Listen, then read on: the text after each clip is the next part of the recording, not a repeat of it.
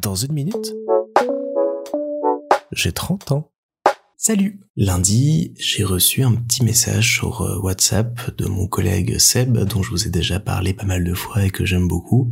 et qui me souhaitait un très joyeux dernier lundi avant mes 30 ans. Et ça m'a permis de réaliser qu'on rentre dans ces moments, ces périodes où il y a plein de petites choses qu'on va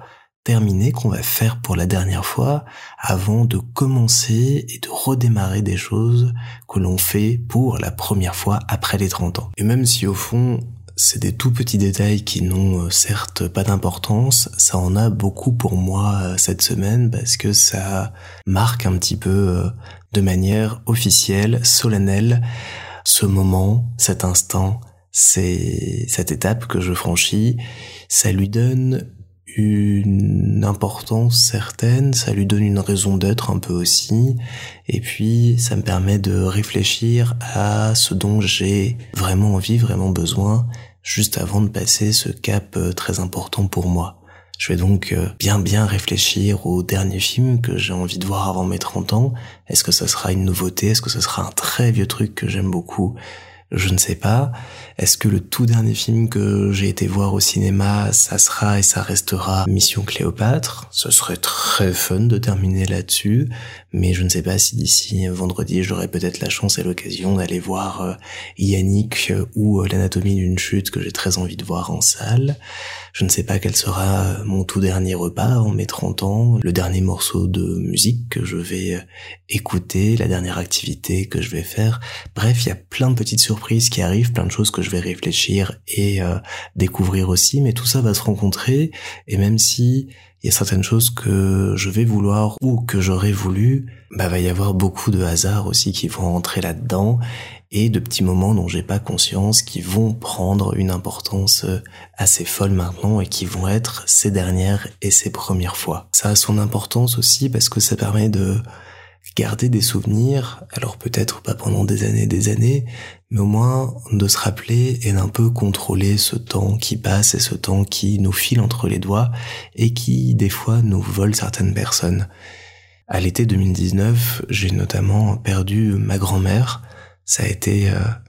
un choc parce que ça s'est passé euh, très rapidement. J'ai juste eu le temps de faire le trajet euh, Toulouse-Lyon pour aller la voir dans son lit d'hôpital, passer du temps avec ma famille et apprendre le lendemain matin en me réveillant qu'elle était partie paisiblement dans la nuit. J'ai comme ça perdu ma grand-mère, cette femme absolument extraordinaire qui soulevait les tables quand elle perdait au jeu, avait un avis sur tout, et surtout une vision du monde et de l'histoire qui était la sienne, mais qui avait un cœur grand comme l'océan, qui nous a toujours euh, aimés, soutenus, accompagnés, à qui j'avais toujours promis qu'elle serait présente à mon mariage, et euh, c'est la seule promesse que je n'ai pas pu euh, tenir avec elle. Cette femme que j'aimais absolument, follement, à qui je pense tous les jours et qui me manque beaucoup. Et je repense souvent à tous ces derniers instants, tous ces derniers moments, tous ces petites dernières fois dont on n'avait pas conscience et qu'on a vécu quand même la dernière fois que je l'ai eu au téléphone, la dernière fois que je l'ai vu en bonne santé. Et malheureusement, il y a beaucoup de regrets qui viennent avec ça parce que ces dernières fois, pour certaines, remontent à des années et des années, alors que j'aurais pu aller beaucoup plus régulièrement la voir et faire en sorte de ne pas m'en vouloir par la suite pour ça que je chéris tous ces petits euh, moments, ces derniers instants, ces premiers moments aussi qui ont été très douloureux dans ce cas-là, cette première journée sans elle, ces premiers repas dans sa maison où elle n'était plus, ce moment pénible de lui dire adieu à l'hôpital ou au cimetière ensuite, et cette première fois que j'ai quitté sa maison en sachant que je n'y reviendrai plus car euh, elle a été vendue par la suite et aujourd'hui elle n'est plus dans la famille et même si c'est très douloureux, même si on en garde de mauvais souvenirs par la suite, ça forge et ça permet d'ancrer ces éléments et ces grands moments dans la mémoire et ça montre quelque part que ce sont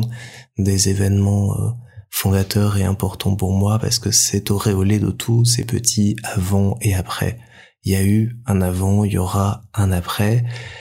C'est souvent des événements euh, assez importants, des, des déménagements, des nouveaux jobs, des euh, départs comme ça, des enterrements, des ruptures.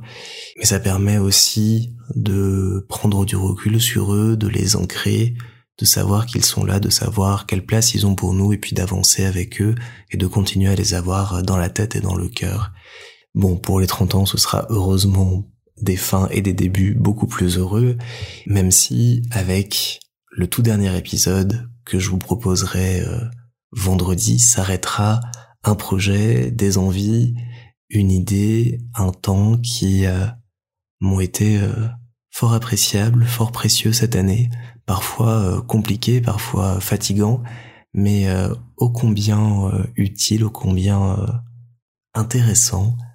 Je sais pas si de l'autre côté du micro dans vos écouteurs, ça l'est tout autant que pour moi, mais je suis très heureux de terminer comme ça mes 30 ans avec euh, ce podcast et ce tout dernier épisode qui arrive dans quelques jours. Hâte de voir quel sera le premier épisode d'une nouvelle aventure ensuite.